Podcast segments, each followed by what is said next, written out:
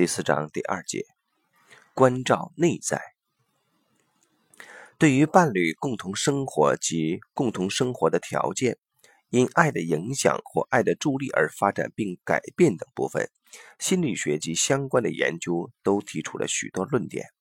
这些论点具有重要的贡献，他们让深藏于内在的成长根源得以被发现，让人再度感受到与被深深压抑迥异的感觉。并且能够看到、表达出自己早已遗忘的需求，也让男女找到表达、分享自己需求的管道及方法。同时，在对伴侣关系发展具有建设性的争执冲动中，也能真实客观地表达自己的感受。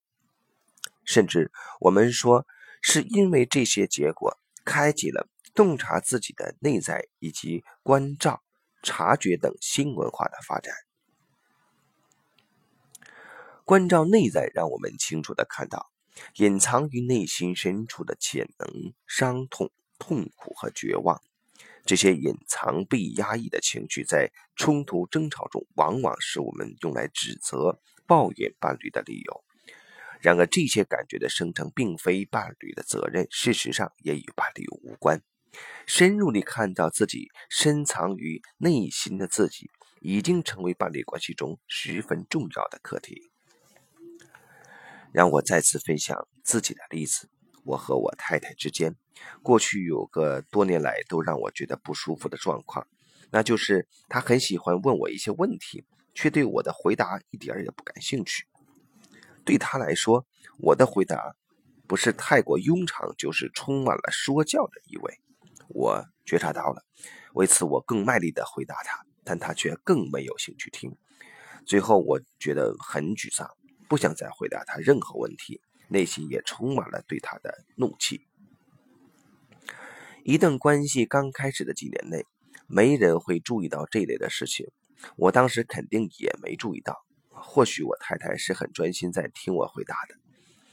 随着时间一年又一年过去，我心中的怒气越积越多，两人激烈争吵的次数也增加了。我指责我太太说她根本就不了解我，而他也指责我说这么说让他觉得很受伤。吵到最后，我觉得迷茫无助又愤愤不平。我们两人都觉得受到伤害，也浪费太多的心神及力量。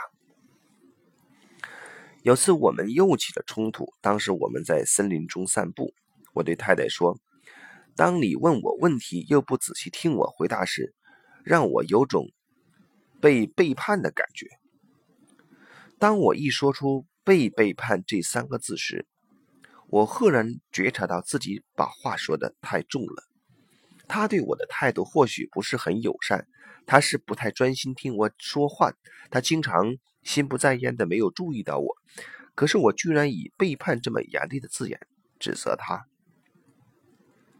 我的反应确实太过夸张了。背叛跟这些事儿完全是两回事儿。但这确实是我的感受，我被背叛。我练习关照内在已经好几年了，那次是我第一次想到可以从冲突、争吵中看见自己内心的状况，去观察真正的症结。被背叛是我的感觉，但是我太太以及我们当下不断的争执和这个感觉的成因无关。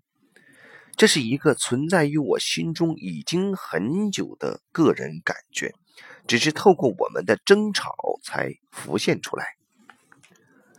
当我发现自己用词过分严厉，并且看到及接受这其实是我个人的问题，是存在于我心中已经很久的个人感觉时，那种被背叛、被欺骗的感觉立刻不见了。但在刹那间。我感觉到一股很深的伤痛，那股伤痛让我不得不停下脚步休息片刻。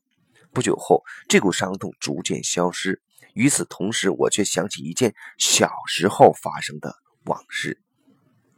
我当时大概是两岁半，正准备接受脚部的手术，我的双脚必须被打断，再重新结合，否则会畸形发展。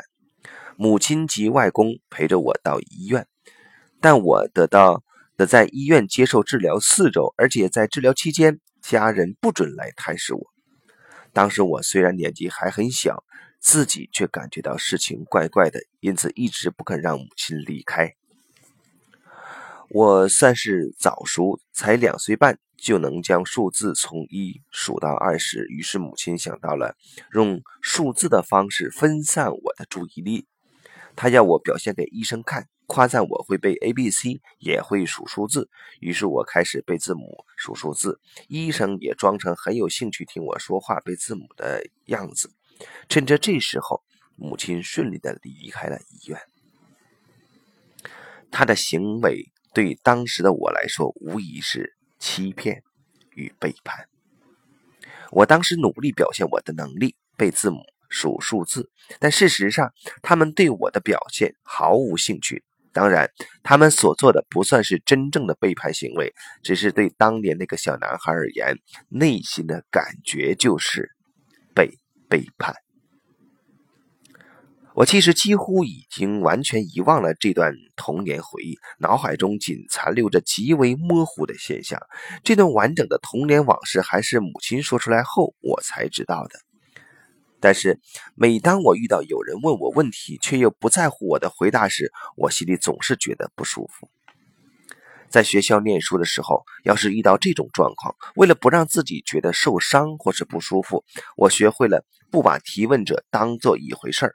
我在暗地里把他们都当成笨蛋，所以根本不懂我的回答是很有价值的。这种愤世嫉俗的偏激想法保护了我，可是也让我变得很孤单。在社会群体中，我们可以既有武装。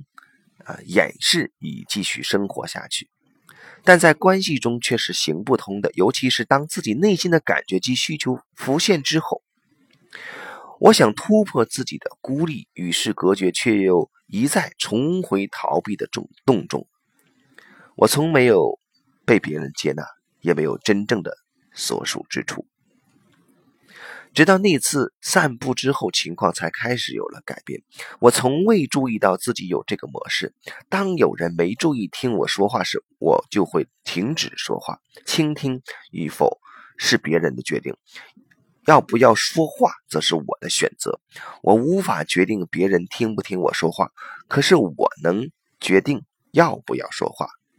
要是我正在说话，却发现对方没有兴趣时，我会觉得我不该继续再说下去。当我能够正视自己内在的伤痛时，也正是转变的开始。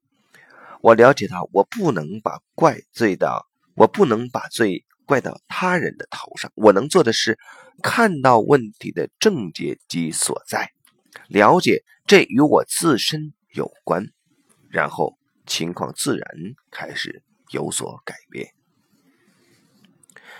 当我想通这个道理之后。我不再责怪母亲当年的行为了。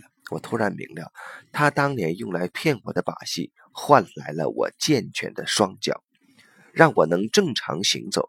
这是我第一次感谢母亲为我所做的一切，也是我第一次了解到，当年母亲一定也很痛苦，因为她必须欺骗我，让我待在医院。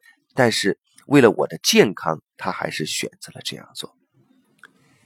透过这样的角度，我看到了自己的内在，心中的结也解开了。此后，我开始能与带着伤痛的内在小孩共处。我知道这伤痛与我自身有关，也明白这个内在小孩为何伤痛。但身为成年人的我，如今可以与之保持距离，清楚的看到这一切。一旦我看到母亲为我所做的一切，发自内心的感谢我的母亲，我就不再需要再承受内在小孩的伤痛。为了我的健康，为了我的将来，我的母亲做了很伟大的事。这个让母亲和我都很痛苦的决定，带来了一个很好的结果。我我内心深处对母亲有着无尽的感谢。如此一来，我的内在小孩回到了他的位置，而我此后也能成熟的不再以情绪化的方式面对此类问题了。这个例子说明，只要看见自己的内在，成效自会出现。我们必须去关照内在，感觉自己，让一切浮现，而不是想要控诉、指责他人，或是急于改变什么。接着，自然就会开始有所转变。这章就先到这里。